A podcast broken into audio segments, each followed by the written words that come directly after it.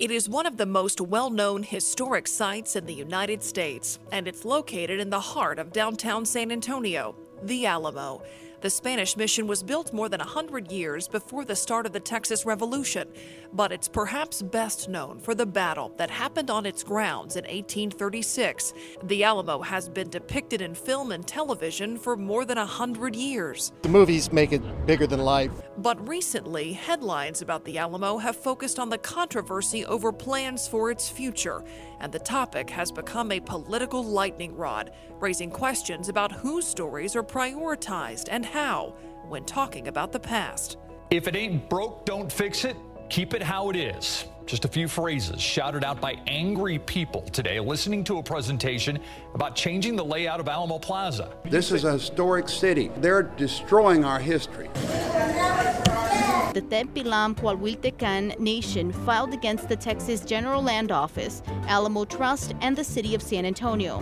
Tapilam believes the Alamo site is a cemetery where American Indians are buried, so it should be officially recognized as such. We're talking about the history and the legacy of the Alamo and the battle over how this historic mission will be remembered. KSAT explains. KSAT explains. KSAT explains. KSAT explains. On demand, in depth perspective. Perspective on stories we bring you in our newscasts throughout the day. We're looking into concerns over voting safety during a pandemic and the battle over mail in voting. A look at how the protests and demonstrations have played out in our city and an examination of what it means to be black in San Antonio. An issue that you have likely felt the effects of rising property taxes. The roots of Tejano run deep in South Texas. We examine the cultural impact the music has had in San Antonio.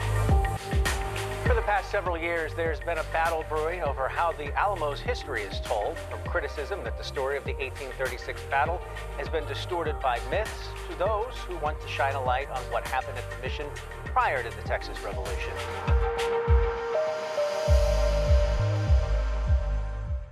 Thanks for joining us for this episode of KSAT Explains. I'm Myra Arthur. When almost anyone thinks of San Antonio, they likely think of the Alamo. It's so often our biggest claim to fame. Hollywood has helped with that fame over the years, telling its own version of the story.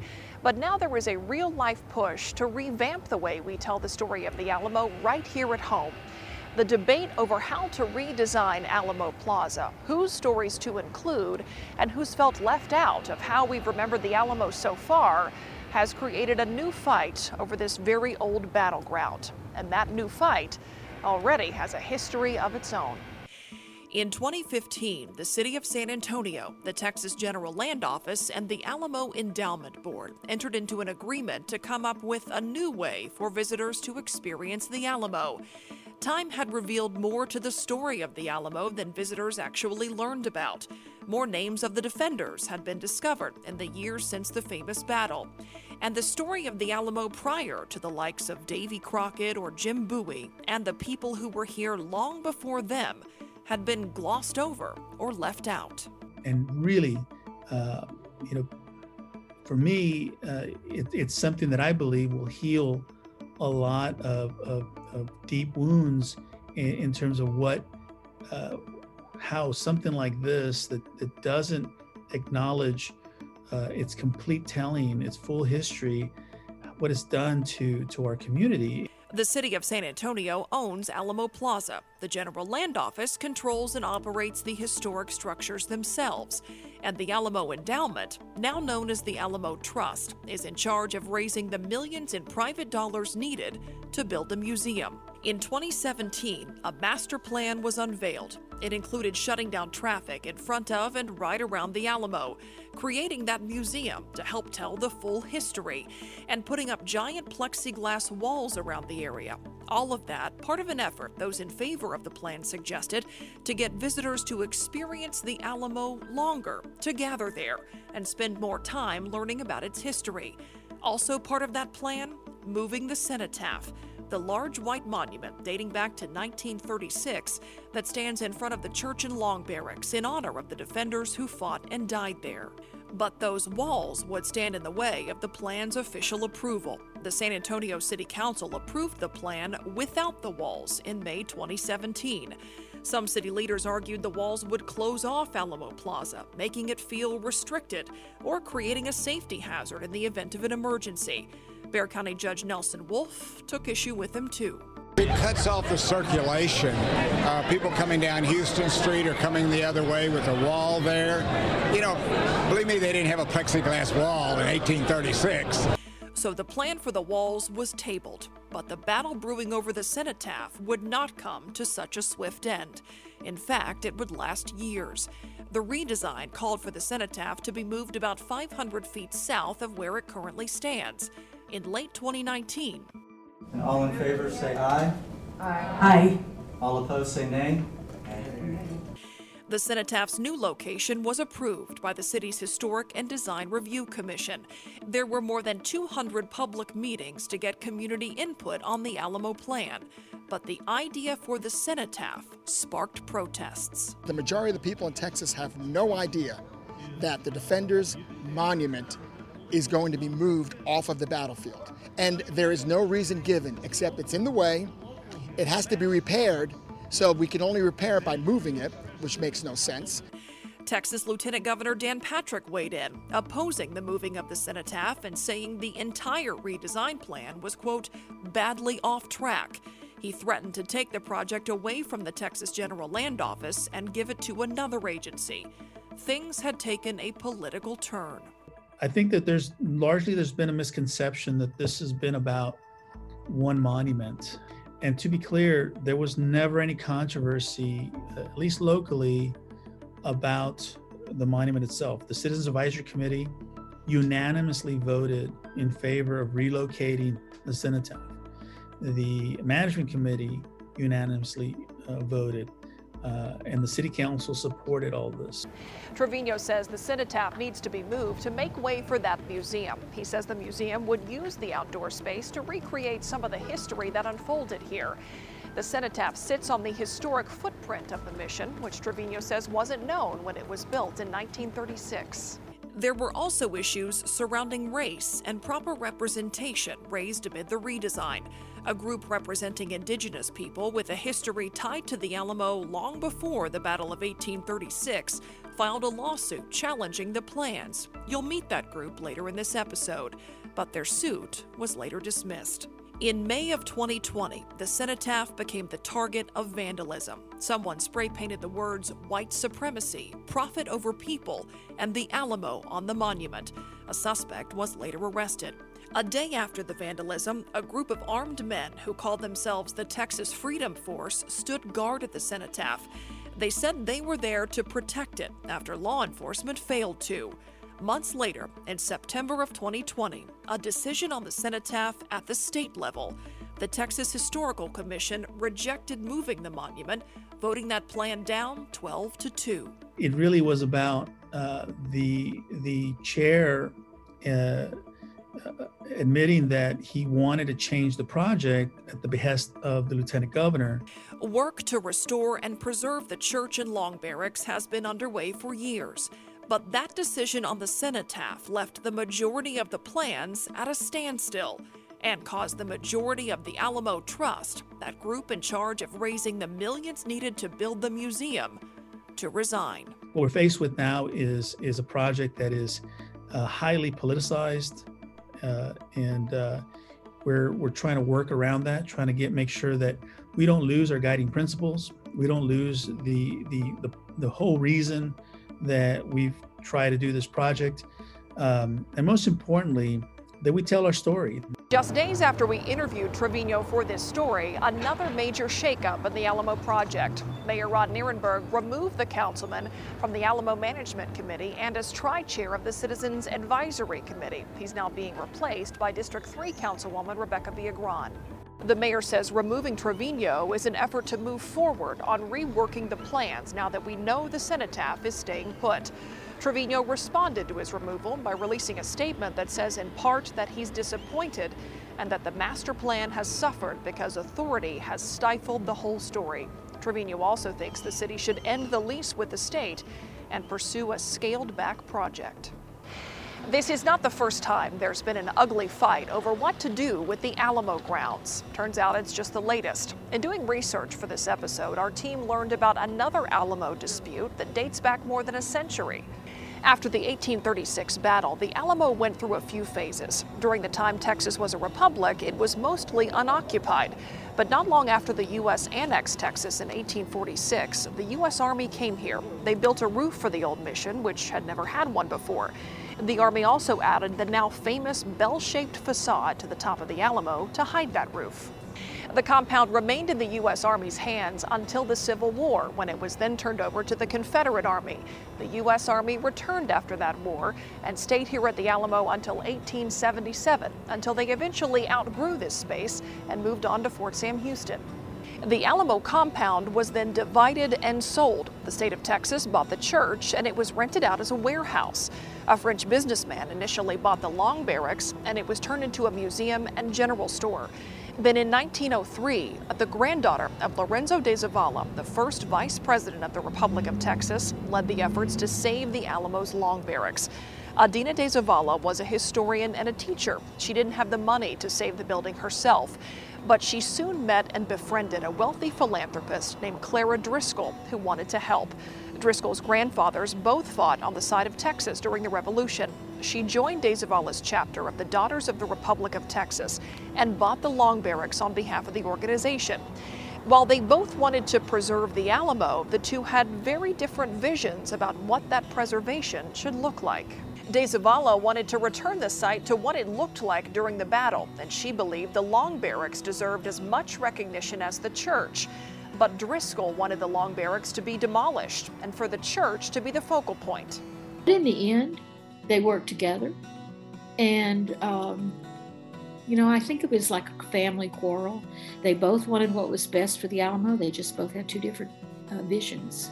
Eventually, the Long Barracks were partially demolished. And today, when people around the world think of the Alamo, they undoubtedly picture the church and its famous outline. To understand why the battle over the future of the Alamo is so contentious, it's important to understand its past. Hundreds of years ago, when the Spaniards began exploring Texas, they initially had trouble establishing a foothold in the region. Texas was miles and miles away from larger cities in Mexico, and it wasn't easy convincing people to move to the new colonies. So they established missions and worked with indigenous people who had already been living in Texas for thousands of years. These autonomous indigenous groups were known as Coahuiltecans.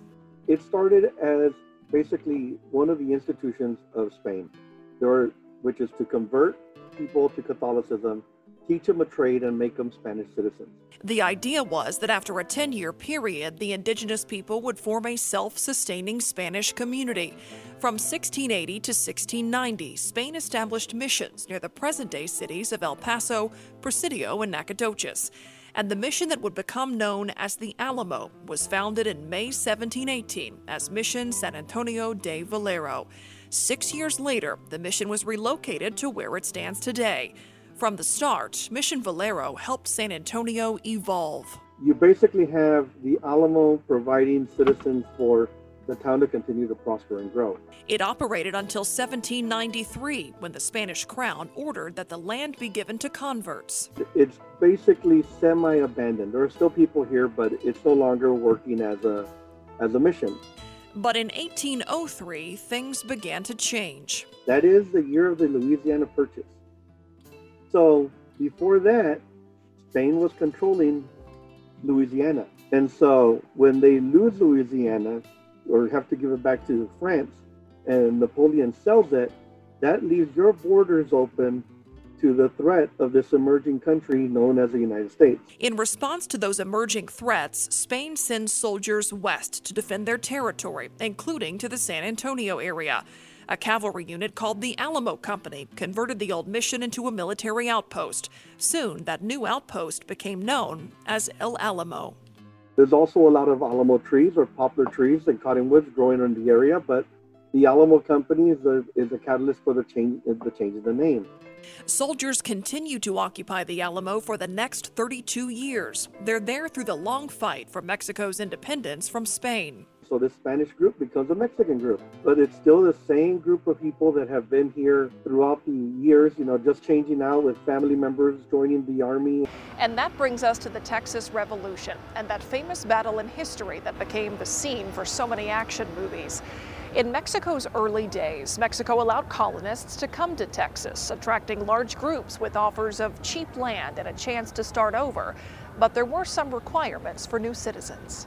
Everybody that was born here, regardless if you were Native American, regardless of what tribe you were from, regardless of your nationality, everybody had to become a Mexican citizen and adhere to the Catholic doctrine in order to own land. Still, many colonists enjoyed the opportunity far from Mexico's capital. But all of this changed, and dissatisfaction grew after Antonio Lopez de Santa Anna was elected president in 1833. Among the complaints the colonists had about Mexico, you're ignoring our civil rights.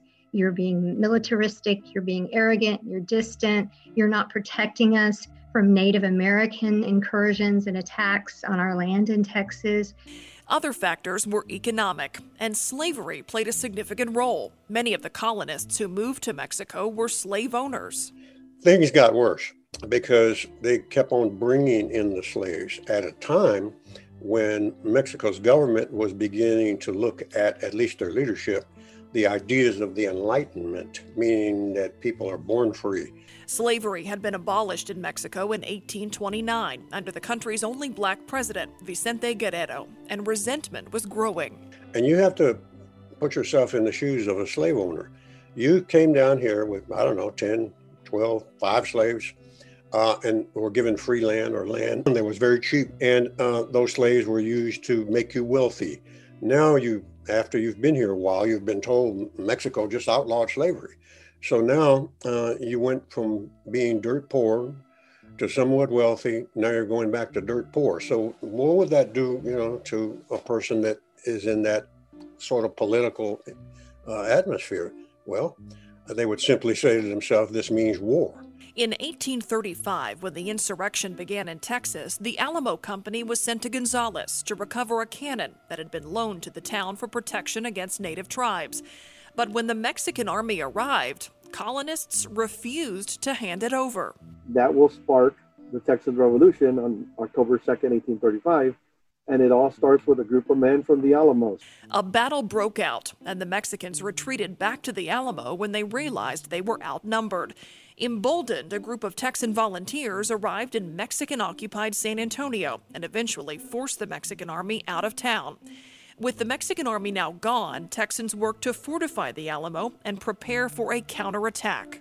General Santa Anna's army of 1,500 soldiers arrived in San Antonio February 23, 1836, to reclaim the town. It was the start of a 13 day siege. With 18 cannons and about 150 men, the Texans were far outnumbered. One of the Alamo's commanders, 26 year old William B. Travis, sent a letter pleading for help. On March 1st, about 30 men from Gonzales arrived to help the Alamo defenders. Still, they were no match. After days of intermittent fighting, on March 6th at dawn, Mexican troops advanced and the final battle began. There are disagreements about how long it all lasted, but in the end, there were few survivors. The defeat for the Texans was significant. But on April 21st, a little more than a month later, Texans defeated Santa Anna's army and won independence from Mexico.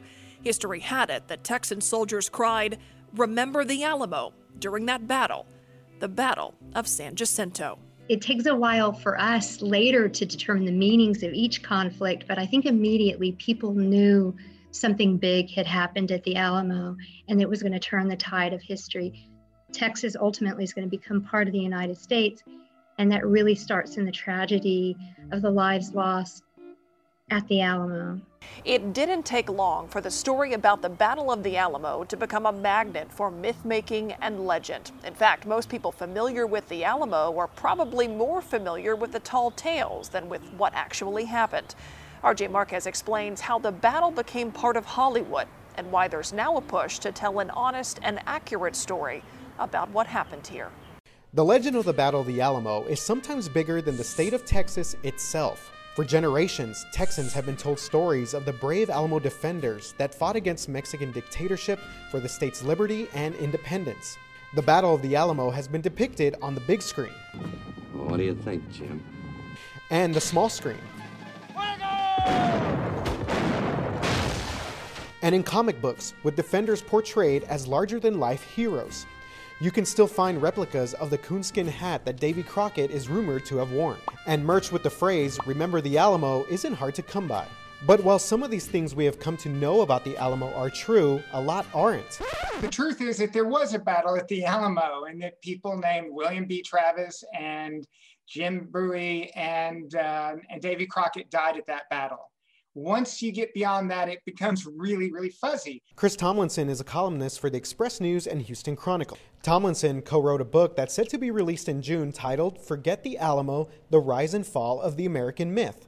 So let's start there. We've all heard that iconic saying, Remember the Alamo, but the truth is, according to Tomlinson, it was mostly an afterthought. The Alamo was largely forgotten after uh, the Battle of 1836.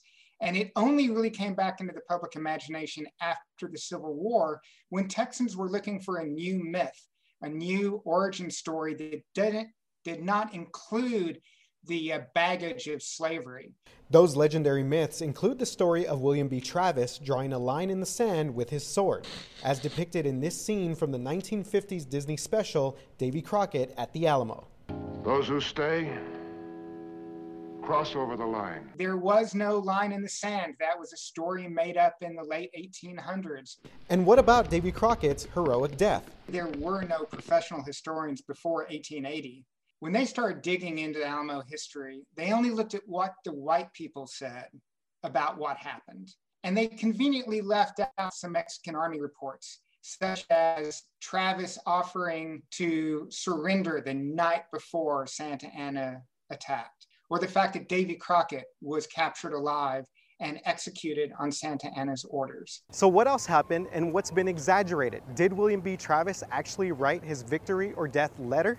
That's a fact. The letter, which was a plea for help when the Alamo was surrounded by Mexican troops, was written on February 24th in 1836. It was returned to the Alamo in 2013. Another popular myth? We've all been told there were no survivors after the battle. Well, that's fiction. We like to say no one survived the Alamo, but in but that's not true. There was an entire Mexican army. There were dozens of Mexican of Tejanos, Mexican Americans who had taken shelter. We have a lot of those stories, but because they weren't told by white people, they got left out. We have some recent studies that were done um, that indicate that many of the Alamo defenders didn't stay there to fight to the last man. They left out of the eastern, southwestern walls, and understandably so. It doesn't necessarily mean they were cowards or they were running. It, eh, eh, they, it may have been they just saw they, there was no way they were going to win this war, and Travis was wrong. And despite new revelations recently unearthed by historians, the myth of the Alamo remains strong. Hollywood has helped fuel this with multiple TV shows and movies depicting the battle dating all the way back to 1915. Want to warn you all, I'm a screamer. These films and TV shows have fed into the lore and made the Alamo and San Antonio a popular tourist destination. I grew up here in San Antonio, and like many people, um, I thought about the Alamo. I saw the old John Wayne movie as a small child, and like many other people, was kind of captivated by the story they told because it was a story of heroic people and who, get, who put up a good fight and tried to change the course of uh, their destiny. And that's what I grew up with. But th- that's kind of like all a very shallow explanation of the whole thing. A lot of history is the truth as people believe it at that moment or the truth as people want to present it at that moment. And humans like good stories. And I think that's probably why stories are embellished and changed. The, the stories of the Revolutionary War and George Washington, we're reevaluating all the time. And I think the Alamo is part of that formula of myth making and reevaluation. And while these films and shows made many of the defenders larger than life figures, the truth is many were fighting for different causes during a volatile time in our state's history. These are real people, they're not characters in a movie. And some of the people who were fighting at the Alamo were fighting for the causes they didn't even know had been written down in the de- declaration they hadn't even seen yet. And some are fighting for their buddies.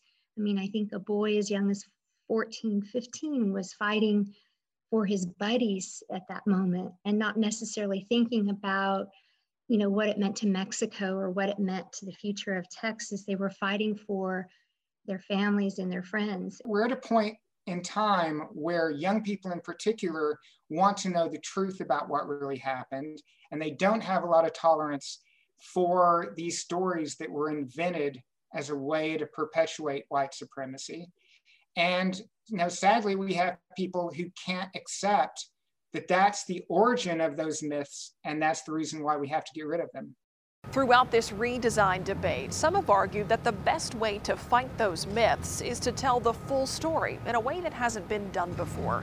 KSAT Explains producer Brina Monterosa introduces us to two people who have a stake in the way that history is presented. I am a Coahuilteco, and more importantly, I am a native, native American citizen. My family came during Escandon's uh, expedition to Texas. That would have been the 1700s. Two people, two different family histories. Both have personal reasons for caring about which stories are included in the plans for the Alamo's redevelopment. We have to fix our, our history. We can't let others speak on our behalf. Raymond Hernandez is a tribal council member of the Tapilam Coahuiltecan Nation.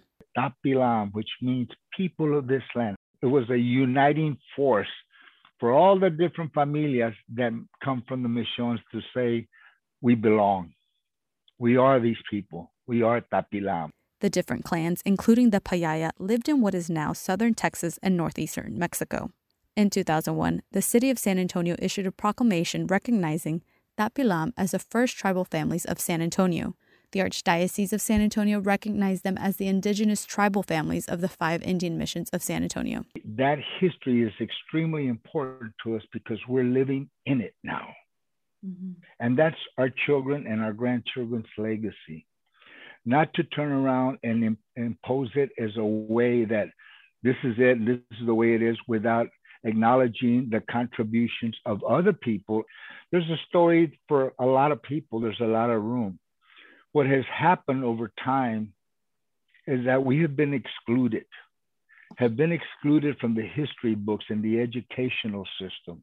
That exclusion is why Hernandez has fought to protect his ancestors. I was raised by grandparents that held on to their native traditions, okay, to their culture, and never forgot where that, that like my grandfather says, estemos como el árbol del mezquite our roots are deep.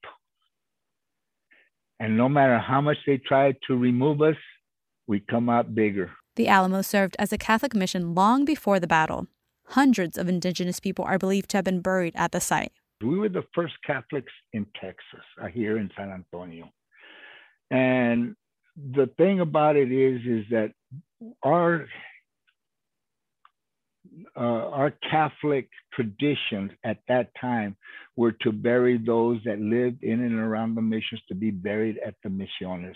Those are the Campos Santos. That's why Tapilam wants to say in the restoration project. The group says those sacred cemeteries should be protected. If you find them, let's move them respectfully. We want to protect, okay, our historical properties, and we want to protect those that contribute and make the Alamo what it is. And yes, like you have a memorial of all the defenders of the Alamo, right?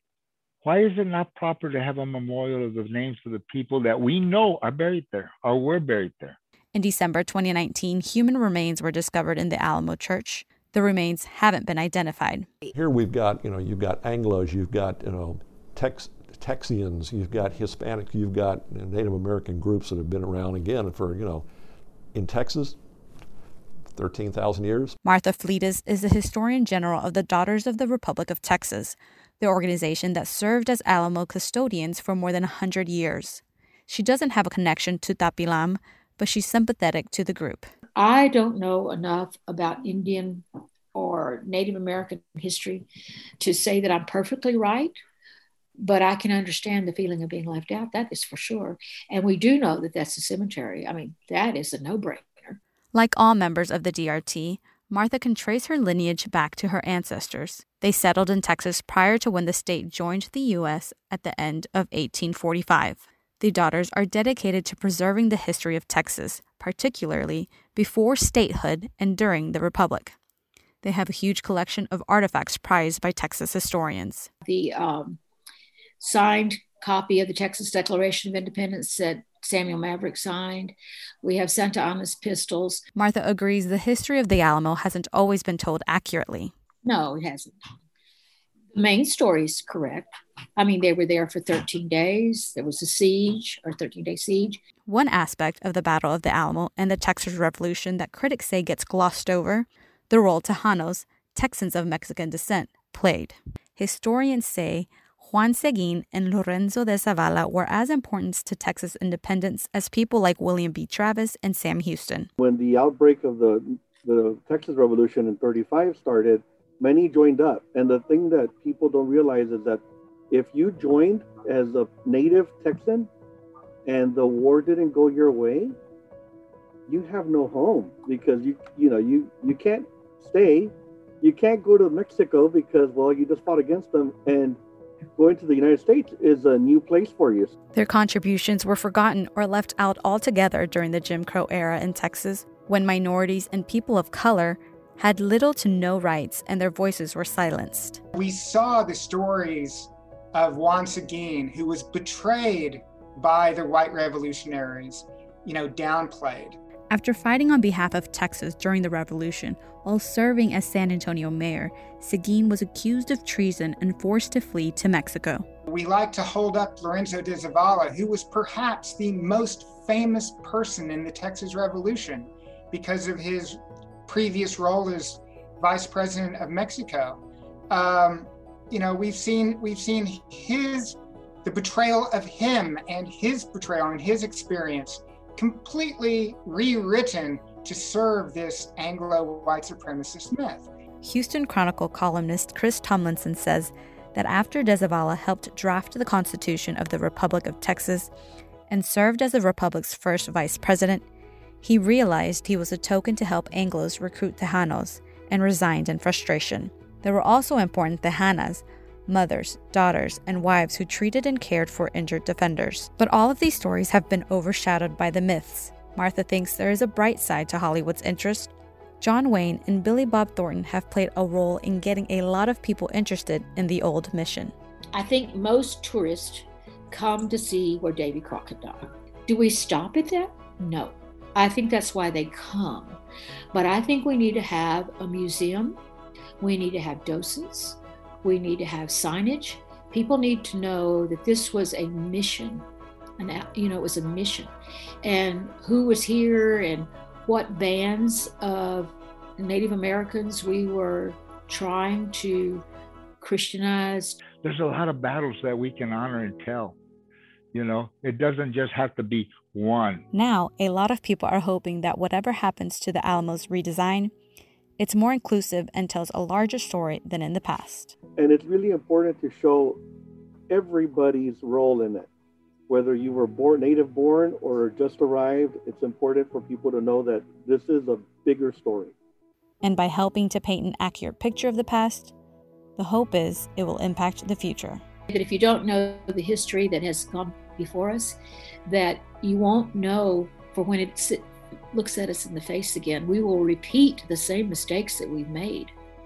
And so the battle over the future of the Alamo continues. We don't know what the next plan will look like or when there might even be one, but we're keeping an eye on it and we'll keep you posted. I'm Myra Arthur. Thanks for watching this episode of KSAT Explains. We'll be back in a few weeks with brand new episodes.